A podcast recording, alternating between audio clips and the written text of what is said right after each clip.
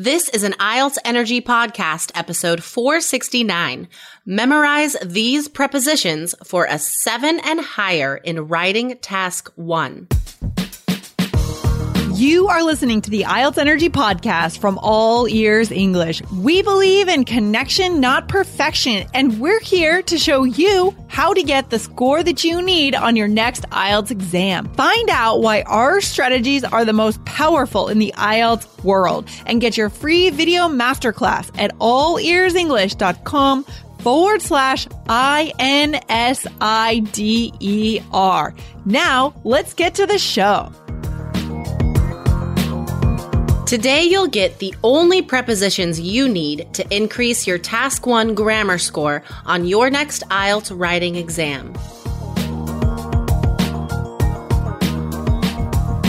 Hey, Jessica, how's it going? I'm doing very well. How was how was your weekend? Well, it was good, but I'm a little sore actually. I did a lot of hiking over the weekend. What what else is new, right?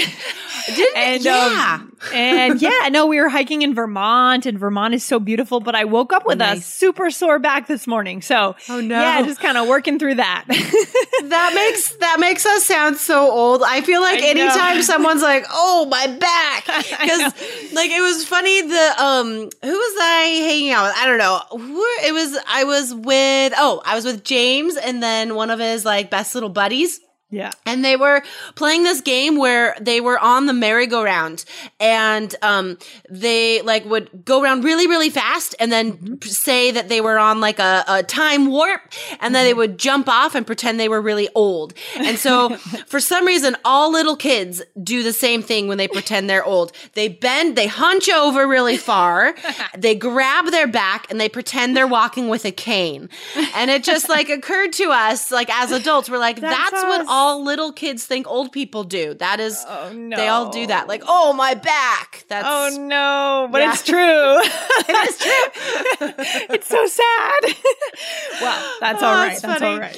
You'll be fine. You are so, Yeah. you're in such good shape. You'll just yeah, it's all good. That's okay. it's it's a it's a small price to pay for living an active life. You know what I mean? You go Oh, out, you feel good, you climb a couple mountains in a weekend, and then your back hurts on Monday. But I, it's worth it. It's worth it. No I problem. think I think there's like there's two choices here, right? I think you're Yeah. gonna sort feel some sort of pain with both choice, with either choice. So one, you could be super active and then be sore sometimes. Mm-hmm. I felt like my for some reason my calves have been sore because of running lately. Yeah. It happens. Yeah. Or the other choice, you're not active at all, and then your whole body is just just feels bad all the time. I think those are the two options. Do I have to choose? Yeah.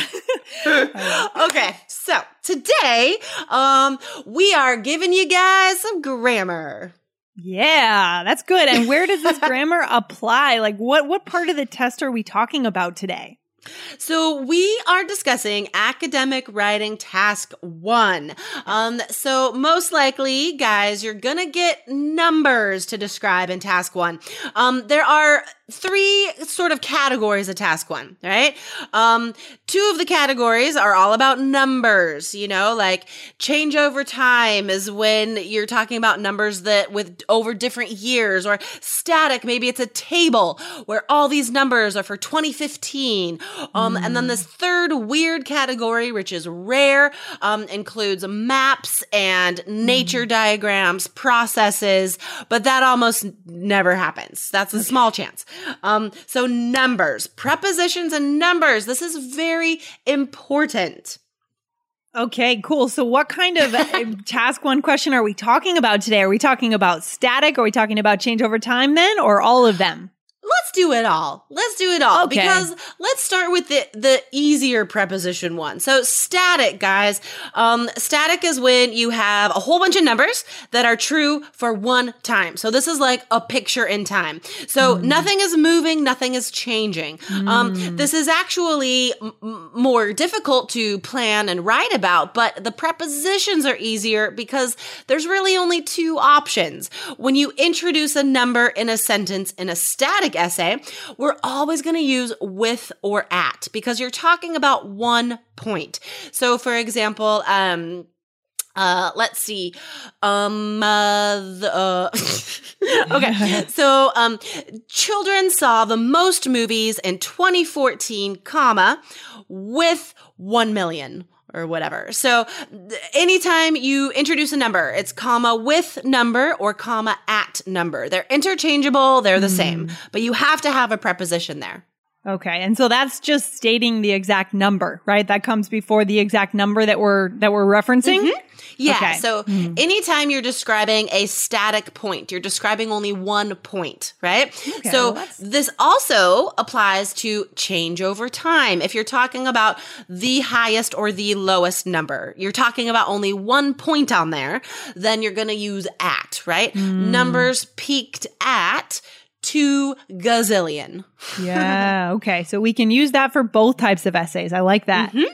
Yep. So keep that in mind, guys. The with or at only for one point. Now, for change over time, obviously, you're going to speak mostly about movement. So if you're talking about something increasing, then you have a couple choices. You could say um, quantities increased from zero to a hundred, or or um, quantities increased between zero and a hundred. So mm. from to between and that also applies to the time period that you're giving. So between 2000 and 2010, right? So between and those these always go together. From to and between and. Yeah, I think the last time we talked about this, that was kind of the key point, right? Not to interchange them, not to mix them up.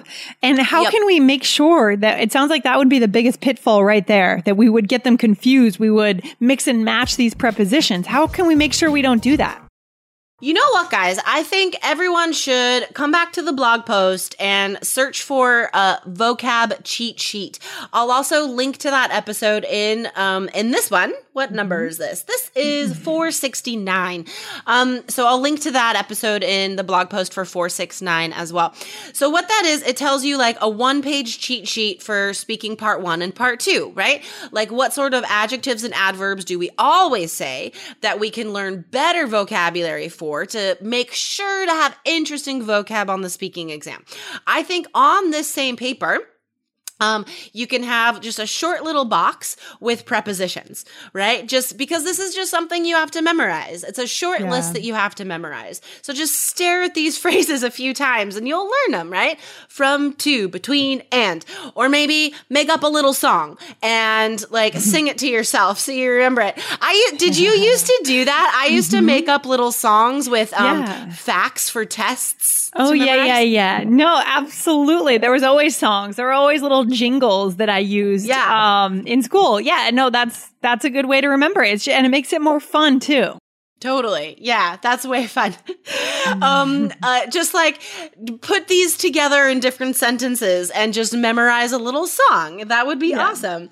Um, so that's, so those things are like with two numbers, right? Two increasing or decreasing, um, numbers. And we ha- can't mix that up with during. So when do we use during? Do we use that with two numbers, Lindsay? Uh, generally not, but I'm I'm having a hard time getting it in the context of IELTS.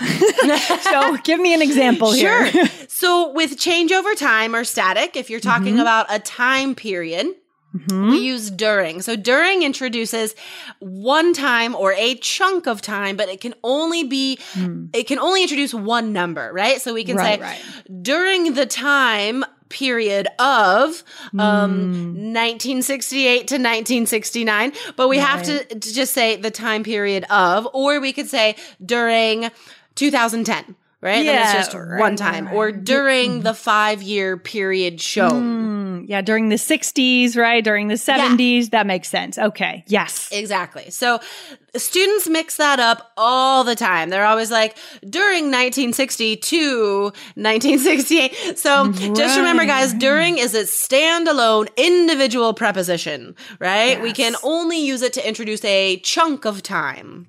Okay, that's important to know. And I mean, our listeners should be looking out for this when they're reading the New York Times or reading something. Totally. They should be looking for these chunks. That's how you guys are going to remember them, right? Exactly. The more you see, the more times you see stuff correctly, the better you'll remember it. Yeah. So, like, there's always students asking about, you know, how to improve spelling, how to improve mm. vocab and grammar. Yeah. And literally, you guys, one magic answer for everything reading. Just read as much as you can, as often as you can.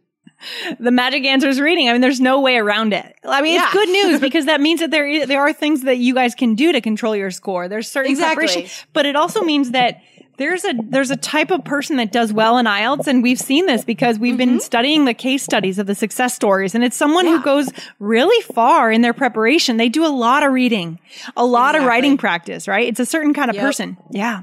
Oh, for sure. That is the biggest. Th- I mean, you know, it's. It, it- you you need to follow everything on our roadmaps but the thing mm-hmm. is the thing that we discover with like lindsay said like all of these success stories all of these eights 8.5s you know all these amazing scores they take the resources we provide and they personalize this stuff as well they add their Yeah. own flavor to their studies to keep it motivating, right? So it's not just doing the surface stuff of what someone else tells you. Like if we recommend watching a movie one night, that's going to get you motivated to like seek out more movies by that director or find Yeah. other thrillers starring like this actor or whatever, you know? Like it should be used as inspiration for your own further um uh, intro into English, right? Like your own windows and doors into the the culture and the language.